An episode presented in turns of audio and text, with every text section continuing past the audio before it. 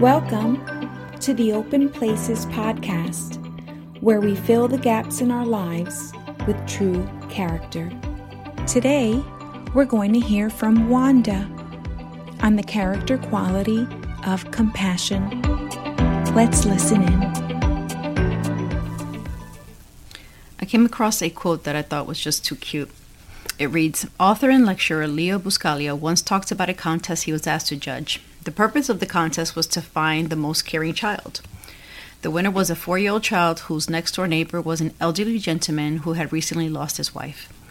Upon seeing the man cry, the little boy went into the old, old gentleman's yard, climbed into his lap, and just sat there. When his mother asked what he said to the neighbor, the little boy said, Nothing. I just helped him cry. what does it mean to be compassionate? Does it even matter? What does the Bible have to say about it?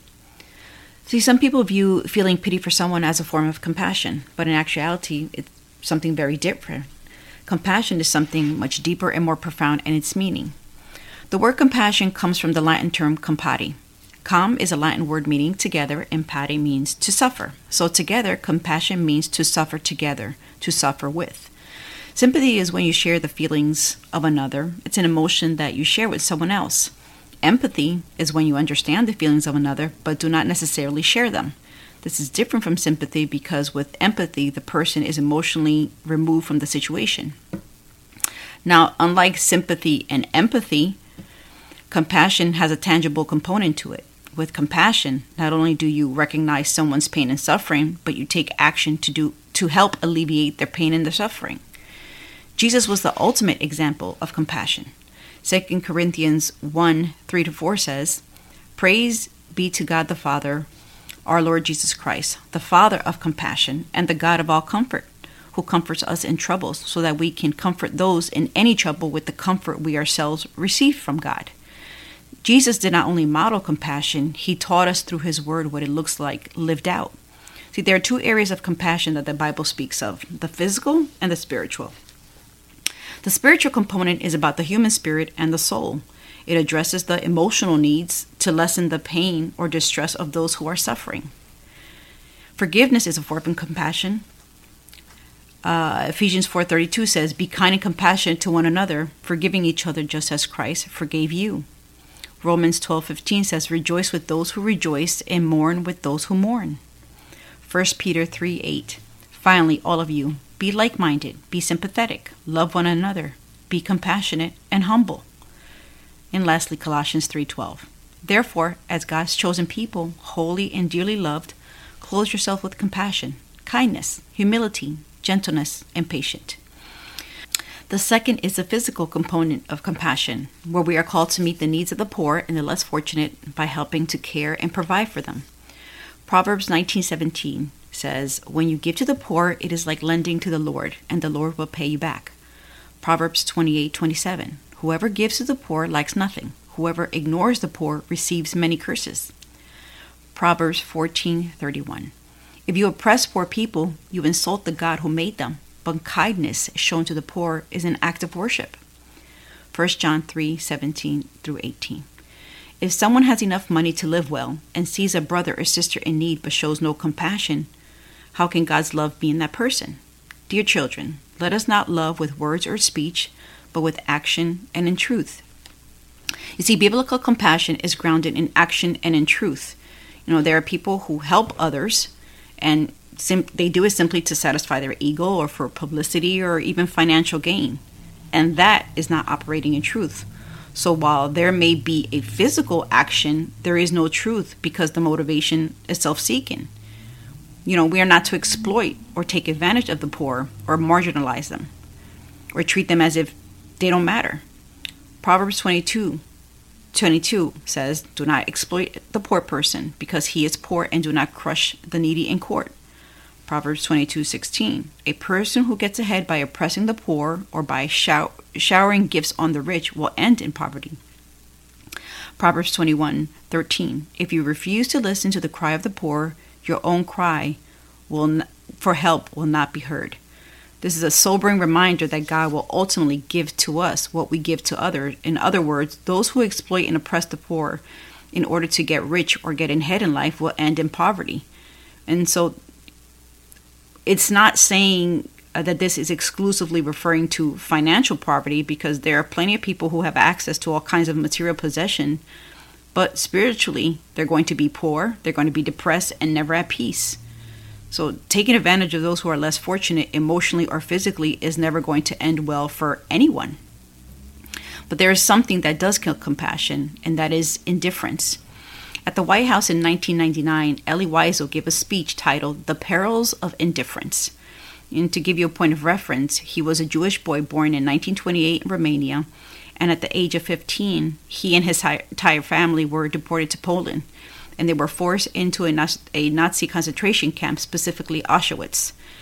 And at that time, that being the worst of out of all the concentration camps, because over a million people died there. He and his father were separated from his mother and his uh, three sisters, but it was only he and his two older sisters who survived.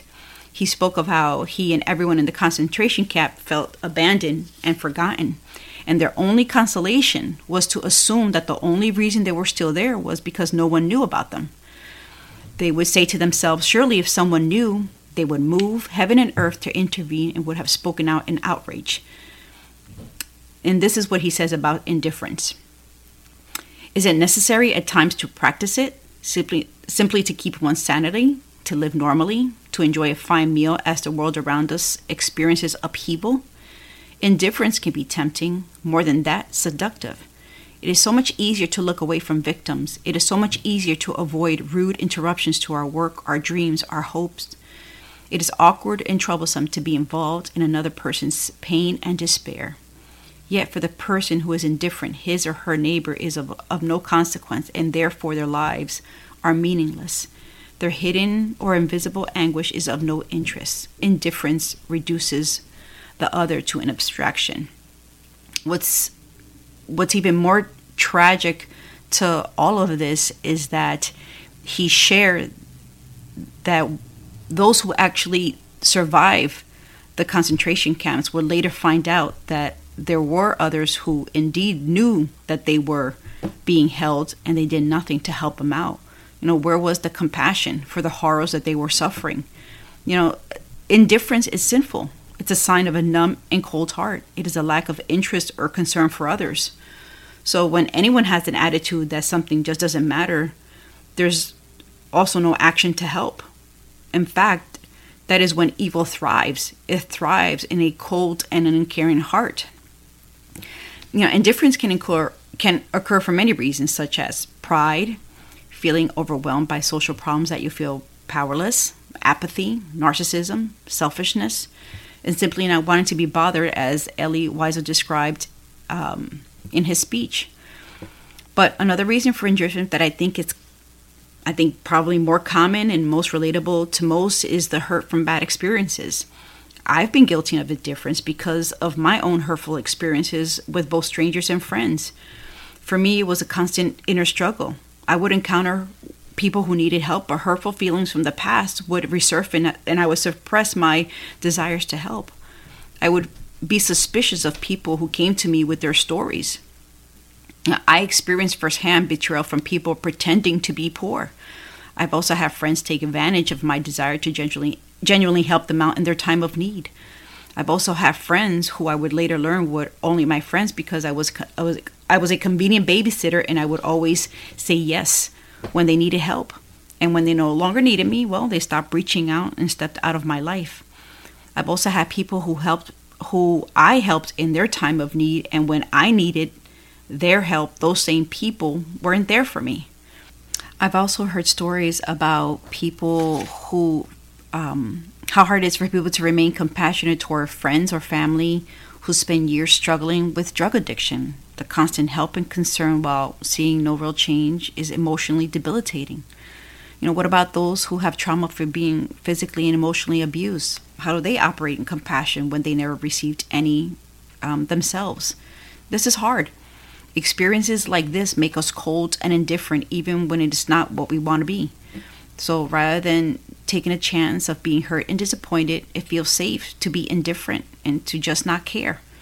It's a form of self preservation, it's our defense mechanism for protecting our hearts and our emotions.